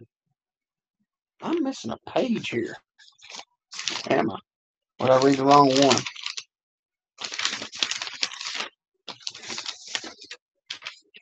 Hold on. I'm missing. I don't know what I've done here. I'll let you take it because I I'm trying to hold on. Yeah, go ahead. Well, while, while Quentin looks for his page, and this is way more entertaining to watch, ladies and gentlemen. Um, Mad Dog Buzz Sawyer hits the ring. Uh, well, tries to. He tries to Yeah, interfere, tries. but uh, Doctor Death takes care of that. But that happens to have Carl Fergie's attention. And remember, Superstar is still in the figure four, Yeah. flailing around like a madman. DiBiase's cranking it out off the top rope with a I don't know if it's supposed to be a knee or a forearm. Both kind of hit DiBiase. When he went up around the, those ropes, he about fell. Well, he didn't have a middle rope to climb on. Climb on. I know, but those ropes were so loose anyway. And yeah, that all got yeah. He got up there and he almost and yeah, it, was. It, it, it, I thought he was gonna fall at first, and then you could tell he was he had to go because you know you can't stay forever. So he come off and it looked like it was yeah. He looked like he forearmed him, kneed him, and I think he got him with both. I think. Yeah. Um, Oh. But the, the pile gets flipped, and Superstar and Murdoch win the match and then hightail it to the back. Was it a title match? I don't know. Because they, I didn't. they didn't grab the belts. Yeah, because they had to get out of Dodge because they just screwed them, so they were getting out because people were hot, hot finish. People were were were irate. They were getting out of there. I did notice. I rewound a couple of times. The ring announcer guy handed Murdoch something when he walked by, was running by when he powdered out. I don't know if it was his shirt. You know, you gotta have that T-shirt. Yeah, well, he- he's got to. he's going to the bar afterward. He, if you don't have it, he won't have nothing to wear. He wore that to Yeah. the show. Yeah. so I don't know. I but they never. Like I said, then it it cut off before you could. You know, they you see you hear them. They, they announce them. They they're the winners, but I don't know if it's a tag title. Yeah, and they, they know, never not- announced like your new champions or anything like that. Yeah. So I'm, I'm wondering if it wasn't. I probably wouldn't. It might have just been a regular match leading up to a tag title match, probably. But man, what a match! it was you had everything. Um, it's good to watch it. This is one of those matches. If you're in the wrestling business, watch it and watch it to learn, and watch it as a fan. Enjoy it both ways because man, it's such it's so good. Uh, Dick Murdoch, like I said, he's in his had to be mid forties uh, probably the worst shape he'd been, maybe. Oh, he's Actually, definitely not he- in good shape. I think he might have cut a little weight in '87 when he went to Crockett. Um, he might have cut a little weight, not much. for that for that feud with Dusty. Um, that and, and didn't he become a Russian? Didn't he start teaming with the Russians soon? Yeah, I was about to say he kind of became a Russian. Well, Um, actually, actually, that time period, he they brought him in as a baby face. They turned him heel. He did some matches with the Midnight Express. Did some matches with Ivan Koloff. It's like he was just where they needed him, you know.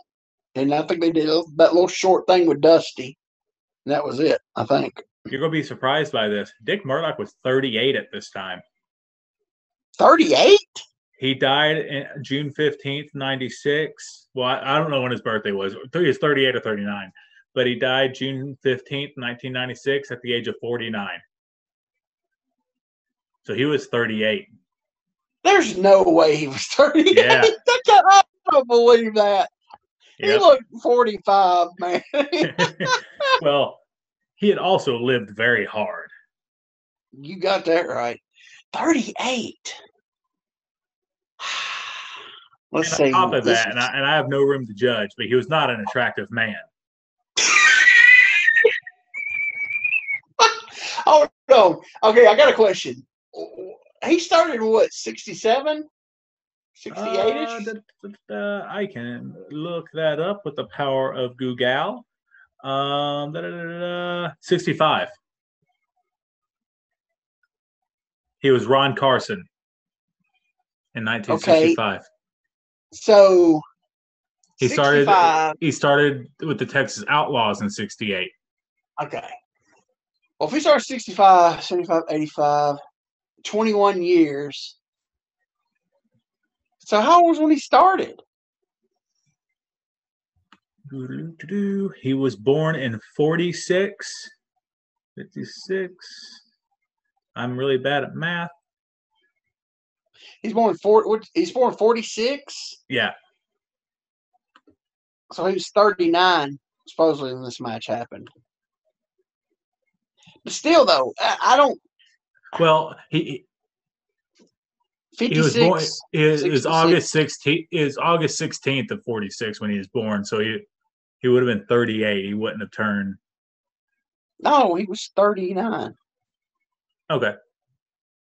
He Again, I'm had bad at turned- math. He turned. He turned 40 in 86. He would turn 40. Right. Yeah, you're right. born You're right. 46. Okay, so if he was born in, if he was born 46, 56, 66, so he started when he was 19. Okay. Yep.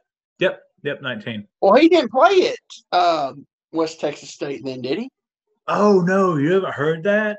No, he just told everybody he did. Okay. And one- then okay. he, so he did the only time he technically played there was he uh oh what was they had an alumni game and he convinced everybody there that he w- used to play so they let him play ah!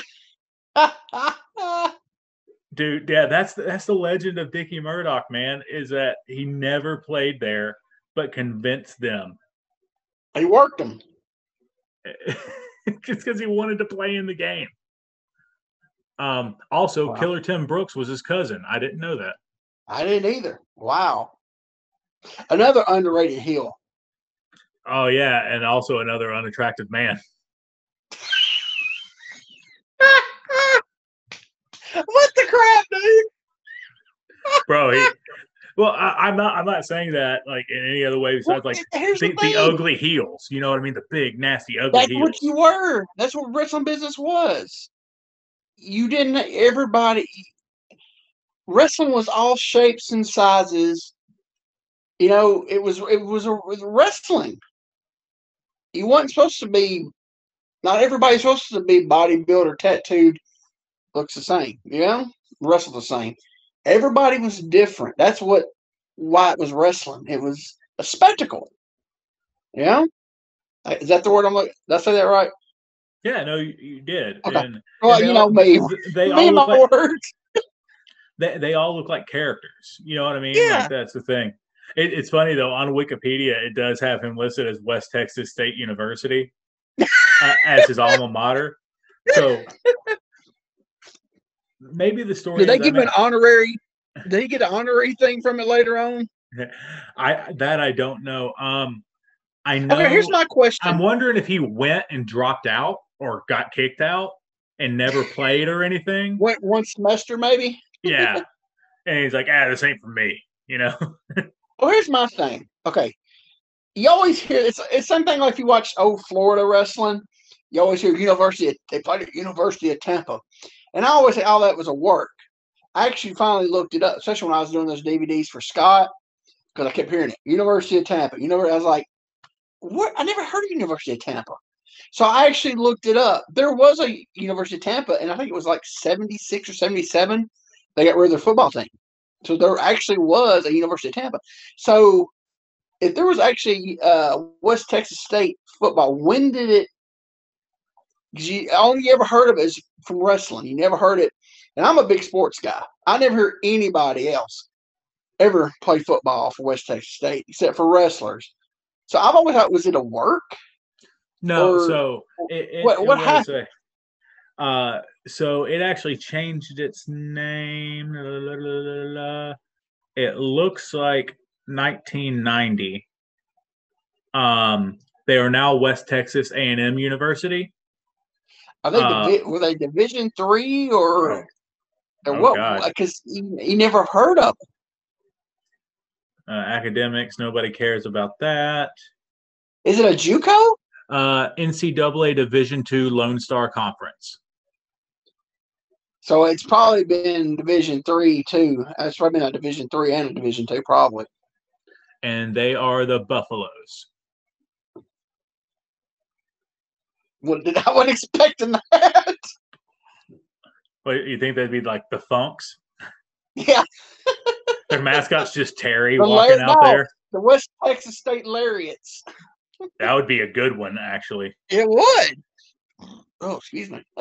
Um, but yeah, so it looks like uh, from 1910 till 23. This is see, this is the random history you get with the Territorial Wrestling Review podcast. Exactly. Um, and not- from 1910 to 23, they're a West Texas State Normal College. What the crap? Yeah, I know, weird, right? Uh, 23 to 49, they're the West Texas State Teachers College. See, that makes sense, right? Like, because they specialize in teachers, but I don't know what a Yeah. normal college is. Um, 49 to 63, West Texas State College. 63 to 90, West Texas State University. So it was a four year. Uh, I'm get, I'm guessing, yeah. Yeah. Wow. Okay, yeah, it says bachelor degree, so that yeah, that's four years. Not four years. Man, let's get some West Texas State merch if we can find it. Have it made. Yeah, they may still own the copyright on the old name. Oh, find Johnny Bootleg T-shirt maker. He make you some. there you go. Hey, I'm gonna get me one made. I know a person that can make me one. There you go. I'm gonna get it made, and if you like it, I'll get you made one made too. Thank you. I'll try. I'll try. To I don't know if the quality of it might kind of be maybe kind of like this, but not this font. But I mean, you know, not the best. You know what I'm saying? He, he's wearing a Reds T-shirt for all you guys who can't see this. Oh.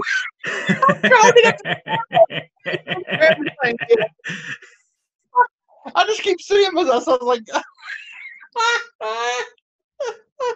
that was good, wasn't it? Man, Yeah, if we want, I just realized my britches are laying up here on the couch fantastic. beside my elf doll there. Um, where were we? Well, we so he, but did he ever get? You know how they do the thing where they the honorary diploma thing from you know how people get you know honorary diplomas from places. yeah. You know, like did they do that for him there? Um, I haven't seen anything I, about they it. but- should, because that's awesome. He because I always thought he was part of that group that played there, and he never he worked them. That is the best. Oh yeah. my oh, god, it- just so we could play in the alumni game. that is awesome. Yeah, I don't. I don't see anything. Uh, uh, about him getting any honorary. oh, okay. Here, here, here's one. Boom, boom, boom. This, this will be good. And this is on. This is Bleacher Report. Uh, West Texas. All right, let's see. Da, da, da. So here's the, you know, it's, it's listing all the people who played there. You know, obviously, you know, Tully, DiBiase Sr., uh, Dun- Bobby Duncan, Manny Fernandez, Dorian Terry. Did Manny really play for him? oh, that, that's true. Yeah. Uh, let me go up and see if they debunked that because you know it is Manny. Nope, nope, he really played. Uh, Dorian Terry, you know, uh, Brody Hansen, Kelly Kiniski. Kiniski played there? Yep. Wow. Uh, he played later on then. Later Yeah. than most of those guys. uh, Dusty. Uh, Merced. Didn't Dusty play baseball too? Yeah. I thought he did. Yeah, he did. Merced Solis. I don't know who that is. That's Oh, Tito. that's Tito. Okay. Like, you know who that is? It's Um, Santana. Arriba! And uh, Blackjack Mulligan. okay. Uh, and then it says one phone, one funny note about West Texas State. Dick Murdoch, who actually attended the school, was so entrenched among the players that he was effectively an honorary team member and eventually played in the alumni game. That's awesome. That's the best. That's class. That is. That that can't Wow. be beat. Like, so I bet he just got like got drunk and hung out with all of them. Yeah. Well, eh, well, you think about it though. If he started when he's 19 wrestling, so he probably went to went one semester and probably just hung out with the football team and stayed drunk and and then he started wrestling. And he's like, ah, I can't do this no, know. Because back then, even you were green, you get you you worked every day, even when you start. You know what I'm saying? Yeah, So he- he probably just dropped out and and he, and that first hanging with- semester. He, he was hanging with Don Carson, who is a pretty decent name. oh, Don Carson, yes, yes, Ter- big territorial guy. Yeah, Um, good man. uh, Later on, became a manager. Uh, but yeah, Don Carson worked territories uh, a lot. Actually, he worked San Antonio. Was it eighty five ish? He or eighty four? He was the manager for Mongolian Stomper in Southwest. Don Carson. Um, then he did the black. He did a black glove gimmick in East Tennessee. Um, I believe so. yeah, he did. Like, he put on that big black glove. Um, so yeah, so he probably started working. And he probably went one semester, stayed drunk, hung out with football players, and started working. And said, "College ain't for me." That's what I'm thinking. Probably what happened. So, I, I, get I back feel. I feel like this has been the the Dick Murdoch Love Fest podcast, but I mean, Well, he deserves it, man. That guy was. He don't because people. If you're old school like me, you know Murdoch was how good he was.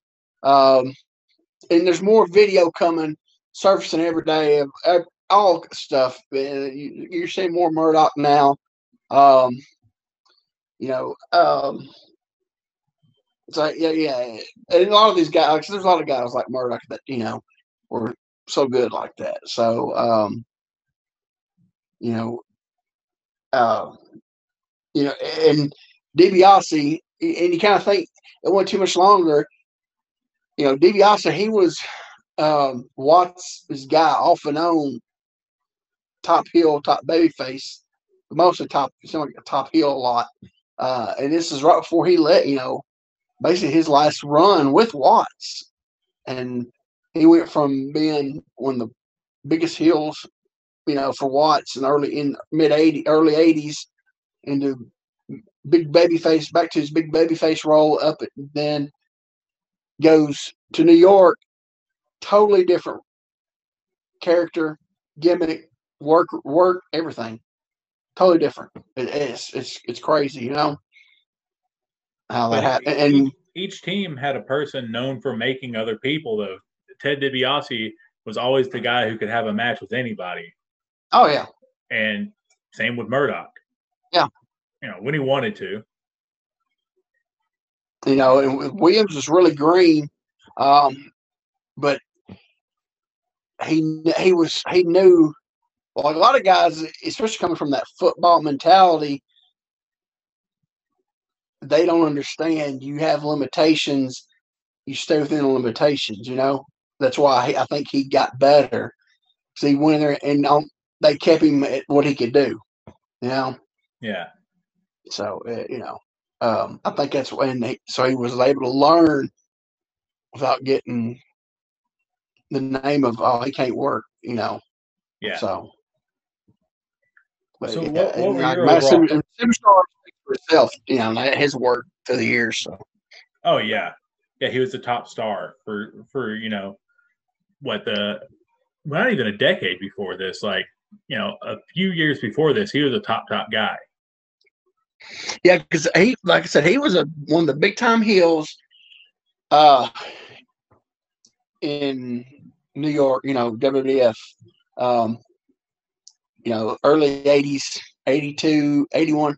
He would go back and forth a lot from um, those that from like '80 to like '84. He went.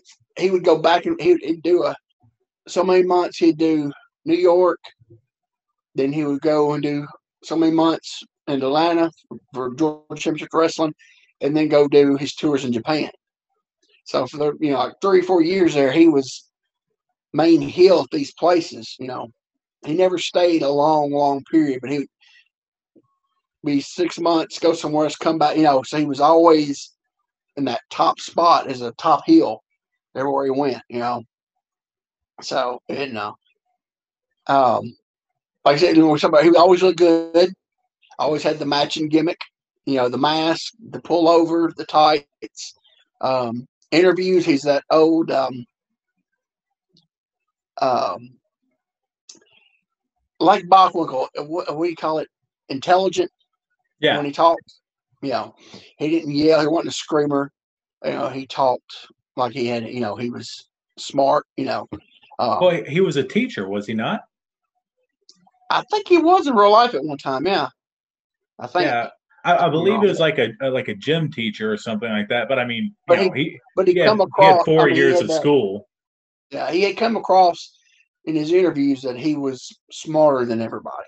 Yeah, Kind of like Bachwinkle. He talked down, you know, that he was smarter. That's why he was so good in the ring, you know.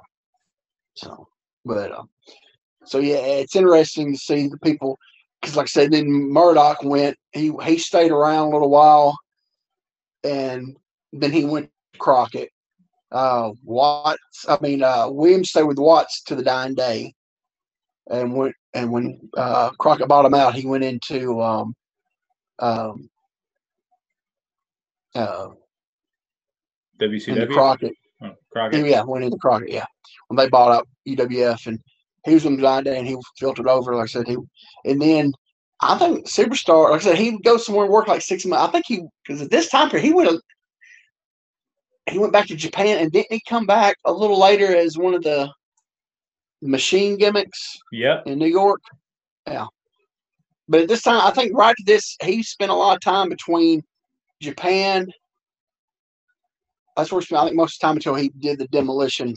You know, went into full time into the demolition. What eighty seven ish, eighty And, and and he was m- massively over in Japan. Yes, yes, big time. That my Big time. God, they they loved him. Yeah. Was he all Japan or New Japan? All. I'm pretty sure. Okay, I'm pretty sure. sounds right. It sounds right. Like his style to me, He's all Japan.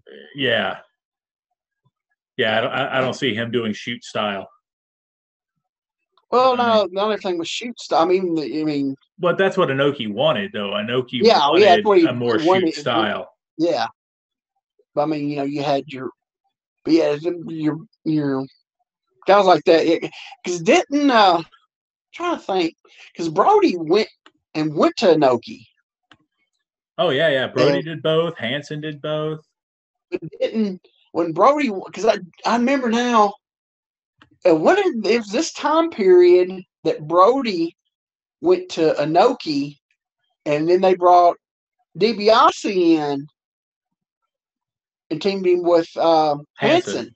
Yep. because he had the whole gimmick with it, with Hansen, the cowboy hat and everything. And that was right before um, he went to New York. So it was right around this time period that he uh, that DiBiase uh, went to uh, went to all Japan to fill in the take well, not fill in, but take um, Brody's spot with Hansen as tag team. Because I remember he had the because I yeah I remember seeing him in the magazines. Because um, you know we didn't get uh, watch the stuff, but I remember some magazines. He was a big time. He had that glove, you know. His, and then he turned babyface in the magazines, and you know he looked, you know, he didn't have the glove no more. He just, he had to, you know, just look. And then you see me, Dollar Man. Then later on, when I'm getting the tape trade, I'm just looking, I was like, holy crap, he was a cowboy. you know, he had the whole, you know, the uh, cowboy hat, the chaps, and everything. You know, I was like, whoa, when did this happen? You know, but it was that time period of his final days with Watts and before he went to New York. So uh, it's, it's it's interesting to you know to see that. The you know DiBiase is that. I'll tell you another good thing if you want to watch some DiBiase, DiBiase stuff. It's out there. Um, the pile driver angle. I've seen seen that Freebirds, right? I think it was the Freebirds pile driver, and then later on, didn't he do the angle like a couple years later in Georgia? Well, the first one was in Georgia. It's a babyface. Then was like three years later. Didn't he do the same angle with Tommy Rich and pile Drive Rich on the gimmick? on that on the I, floor. I believe I you're right. The same. they just switched it around this time because DiBiase that's when he first turned heel in Georgia, and he was feuding with Tommy Rich, and I think he did his thing with Rich because then remember they did the whole Mister R thing and all that, which is good stuff. But yeah, that uh, and they did an interview with when when DiBiase was a babyface, he was in the, the the hospital and all that. That was good stuff. That's really good stuff. I know we're way off from what we were, but um, uh, and actually, there's so much I, I, I was mistaken about Bill Eadie. He did um, mostly New Japan. He did some All Japan. Oh, really? That's uh, that's kind of odd. Uh, he at the All Japan US Japan Wrestling Summit. Uh, Andre and Baba beat Axe and Smash. Okay, this was later on. I'm talking about when they were doing the machines. Was that for New Japan or All, All Japan? Uh, well, that was for WWF, but it was uh, it was a New Japan gimmick that he had uh, okay he, he had copied. Um, there's a, a wrestler okay. in New Japan, Super Strong Machine. Yeah, and that's where that mask came from. Okay, got you. Okay, I knew there was a tie-in somewhere in Japan with all that. Yeah, all but right. no, he he worked mostly in New Japan, like wow, that's kind of seventy-seven all through the '80s into the early '90s. Wow, trying to wonder what their roster was that time because uh, you think of Americans, you always think of all Japan. You know? Yeah. Um, Especially the NWA style Americans. Yeah, yeah. So, hmm. Well, trying to think.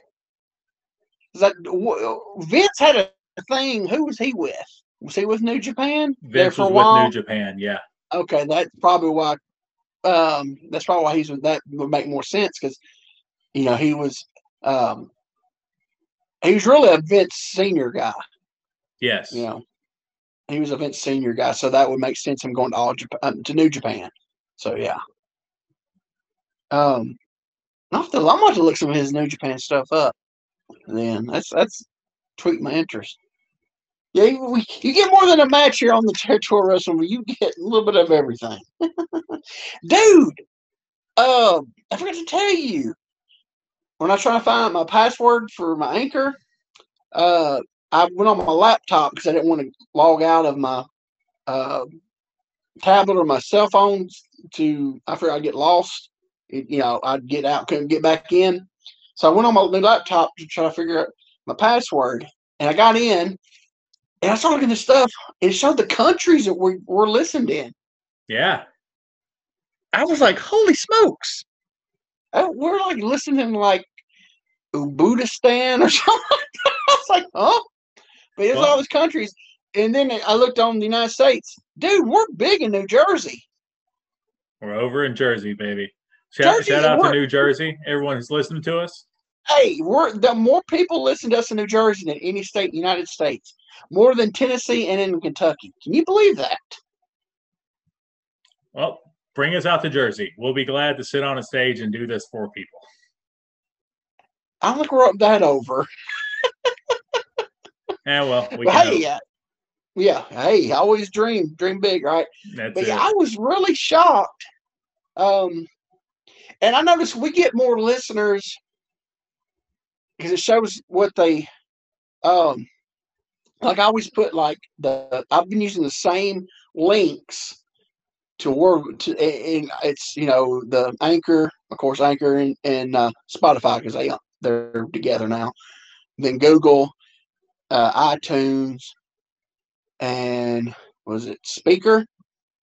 Um, Spreaker don't even register on it. Uh, there's one something box, um, breaker box, I think, something like that. It it's like way up there. Me, so I'm going to put the link of that on there because there's more people listen on that than than clicking on the Spreaker link. So, but yeah, I was just I was just, but it, I've noticed we get like ten, maybe ten listens a week if you go down and scroll down look at our old ones, we get like there's like 30, 40, 50 listens. So I think the, lo- the older they get, um, more people start listening. I don't think anybody listens to right when we drop them. I think we get the normal, you know, we got normal people. I think long, you know, um, we're actually getting a lot of people listening. It's just after they've been on there for a while. So that's good too. I mean, it's just, it's not, it's good because I'm thinking we're not doing any modern day weekly stuff so people can listen to it and scroll down and say, I want to see what this was about, you know? yeah, it's it's evergreen. I don't know what that means, but I'm That that means you can listen to it at any time. We're not working on uh current events. I'm gotcha. All I do want to say current event. Did you? Uh, I know you didn't watch uh, AEW last night, but Jericho about broke. He about pulled a Hayabusa last night. oh no. Yes, it was scary, dude. Yeah, he went to do his Asai moonsault, and dude, it was. Whew, he landed right on his head. It was Oh bad. god. That's horrifying. Yeah, 'cause see, they did a spot where I think what what's wrong? now now we're covering live wrestling. Oh, piss. Anyway, uh, because he don't have he don't see it, but he, I think MJF slammed the guy, and he was up to the side, so he he had to run an angle and could get speed up when he jumped to the second rope to do his flip, and he cut. It is like oh, I was like oh my gosh, but he somehow he pulled out and he didn't. He like he hit his head. I don't know how hard, but yeah, it it was it had disaster written on it. I'm sure it's on the internet somewhere. You can look it up. Oh, I, I will I will definitely look that up. I'm yeah, sure it, it, I think a new Botchamania dropped today. It may be on that. Yeah, it was it was scary because I was since it hit, I was thinking about how boost. I was like, oh gosh, That Yeah. was one of the grossest things I've ever seen. yeah. But you know, I've seen grosser people can walk away. It's just that little, you know, it's one of those things you never know, you know, what could happen. Um, You know something So else I I don't get- know? What? What's your match going to be for next week? I'm not ready to talk about that just yet. Are you? Okay. No, Are we go going ahead. too long? No, go ahead. Okay. Well, let's talk about this match. Uh, okay, so I don't want to do stars. So I'm gonna, we're still doing thumbs, right? Sure. Okay. I give this two thumbs up and two big toes up. I give it's getting four. I was waiting for your feet to come on the screen. Seriously. hey, you know, back in the day I probably could have did that, but nowadays I'm old broke down. I can't I can't Hey. I can't get them up. I was like, oh my god. Uh, on that one. But yeah, I, I, ahead. I'll uh, no, I'll, I'll I'll give it the. I'm going to do it, give it two thumbs, and I'm I'm not saying that to belittle it at all. I think it's one of the most entertaining matches that I've watched in a long time. Um, and I'm, not going to crap on the little bit of, that they did in the ring, but I- I'll I'll save my toes for a, a big I- crazy in ring joking. match. I'm- Yeah, I know. I mean, But my I- two thumbs up, dude. This I Yeah, I watched it three times and laughed all three times. Yeah. At the beginning. And like this is one of the few matches where the middle rope can break and it just adds to the chaos. And Yeah. these guys are all pros, and it affected nothing. No, it made it better. Yeah, it, it was. This match was awesome. yeah, it was really Um, good. As you said at the beginning, if you're in a wrestling school or just trying to get better, watch this. Watch this. And and you don't have to have a big crowd for to get that over with. If there would have been hundred people out there, Murdoch would have got it over because of the way Yeah. you, do, you way you do it. It don't have to matter. So everybody says, "Oh, it was a big crowd." You know, you can have hundred people, if fifty people in a crowd. If you know how to do it right, like he does, you could get it over with those people. Mur- Murdoch sells big and sells small. His body language is huge, but he's also doing facials and small movements on top of it. If you can sell big and sell small, you can sell that way in front of any crowd. Yeah, definitely, definitely. Yeah. So yeah, I, I'm I'm glad you picked this. You, you've had two winners. I've had a dud. No, you didn't. So you didn't I have a dud. You just had an angle. I had a, a, a 11 month angle. oh, excuse me. Okay, so I'm, I'm hoping to redeem myself, and I think you're and you're gonna. When I say this, you're gonna like. You, you, It, it's going to be every match Dusty Rhodes and Terry Funk ever had. All right, here we go. you're gonna actually you're gonna be shocked. I picked this match. You think it's gonna be some territory, you know, old school. Well, I mean, that is the podcast's name. Okay, yeah. All right. My match for next week. Kenny Omega Ew. and Okada. Okay. is from December 30th, 1985. It comes from Madison Square Garden. It's Hulk Hogan versus Randy Savage. no, no, no. That look you just gave me. I, I, I, no, I'm trying to think because it was it was a pay per view, I assume, correct? No, 85, Madison Square Garden. That's a house show. Okay.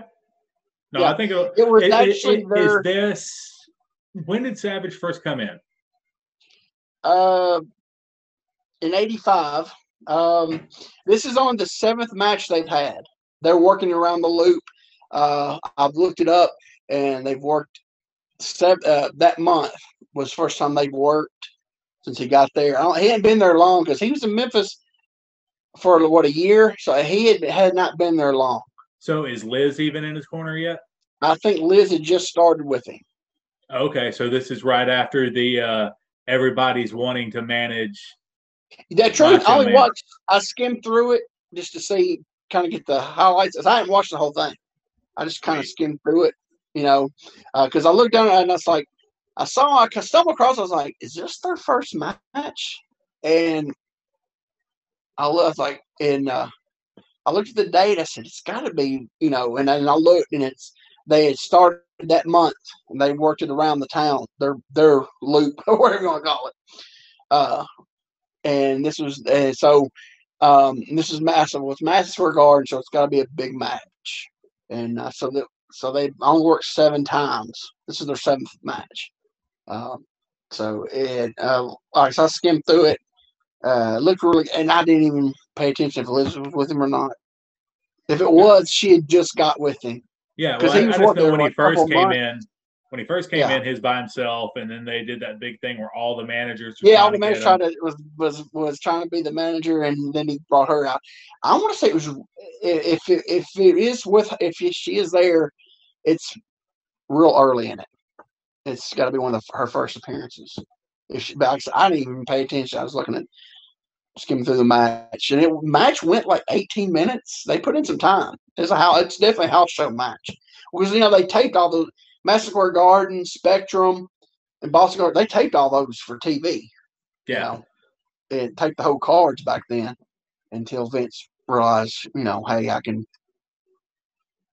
uh, do NBC and get paid millions to put my matches on there once every four months on Saturday night or whatever, you know. But yeah, because that Madison Square Garden, you know, they had they had their monthly card on there.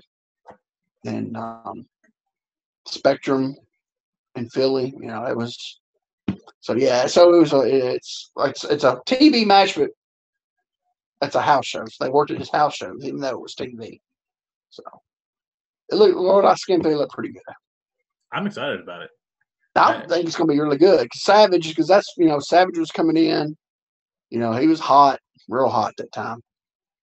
So And, and Hogan had- was he, he's still a little wild macho man too. You know what I mean? exactly. He's not uh he's not just oh yeah, he's still a little freak out, Oh. freak out. You know what I mean? Yeah, he still got he still got some of that ICW in him a little bit, you know. And Hogan, and like I said, this is early Hogan's run. Um, you know, he hadn't got to where, you know, the the six seven minute matches. You know, he was. This is back when he's still putting in time. You know, Is this And turquoise trunks Hogan? I think it was white trunks. Oh, okay. Oh no, I'm re- I'm really white. excited. I I'm really almost thought it excited about white. that. Like I said, I'm. I didn't really look look what they were wearing. I didn't even look what Savage was wearing. I didn't even look what it. I'm trying to think what he wore to the Savage. He wore. I, Oh, uh, we're go- we're gonna watch it. It's it's, yeah, it's cool. we're gonna I'm I'm just excited. I, my favorite thing is like when some when somebody who doesn't know old Hogan sees old Hogan not wearing red and yellow, and they're just like, "What?" Yeah. I'm like, "Yeah, man, he Oh, yeah, do that thing. forever."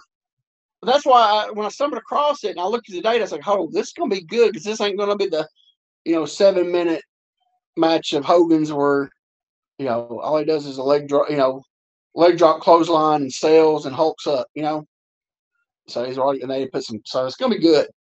So, but I'm hoping to redeem myself. No, that, that this will be great. I'm looking forward to Yeah. it, and I'm looking forward to seeing a little history on it too. Yeah, yeah. Like I said, it's early. It's 85, so he showed up in Memphis what December, end of December of 90 of 83. He was there a year. So so basically he had he maybe been there six months, maybe.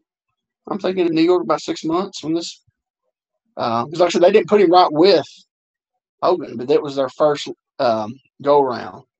Like I said, 'cause this was their seventh they worked seven times in December. I think it was in December, and this is the seventh one. So it's gonna be good.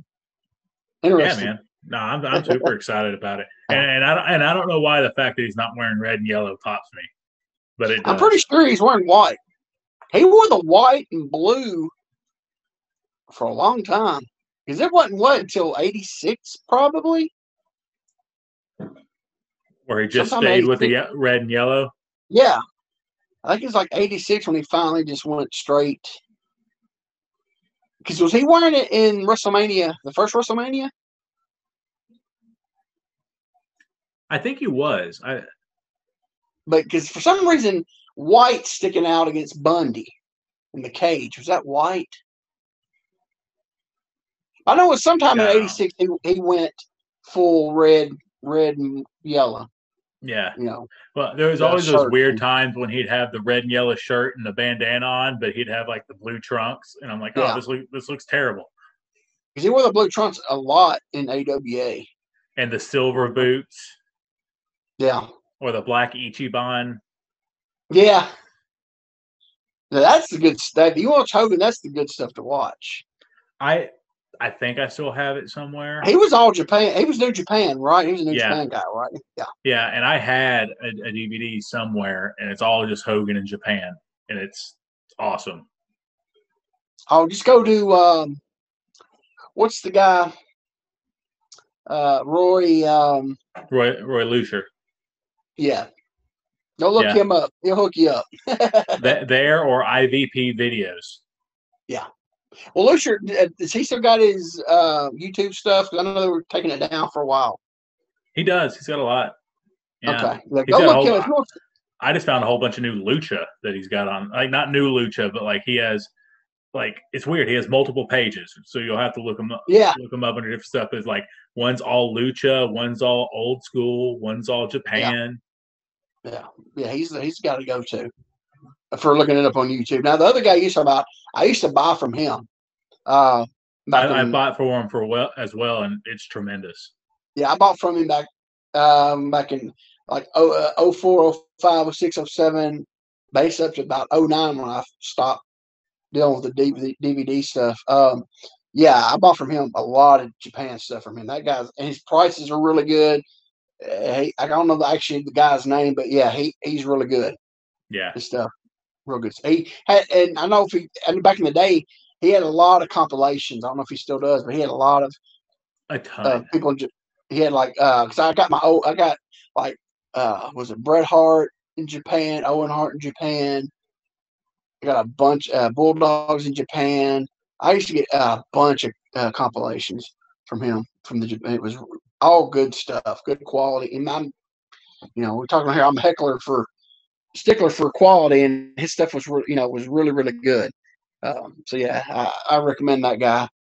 Um, so, all right, got anything else to add? I don't. Hopefully this works good. We'll, we'll, we'll keep doing it like this. So, uh, yeah, this was this was fun. Yeah, it uh, usually I do this. I usually get done this about two or three in the morning and have it up ready to go. Since we're doing it a, uh, a little different, it might be a couple of days, a day or whatever. So, uh, so won't be out there as, as soon as normal, but it'll be out there. Just look for us on um, on the Facebook page and listen and to I'll, us. And I'll send it out on the Twitter. Yeah, look at all his stuff. Yeah, I just I got a Twitter, but the only thing I got on there is uh, baseball. I just use it for WKU baseball. I don't use it for anything else. So, which so I hadn't been on there in forever because baseball got canceled. Anyway, all right, show number 53 is in the books. Stick a fork in her. She's done. For Jeremiah Plunkett, Quick Hey, that's me. Thanks for listening. God bless. Bye bye, everybody.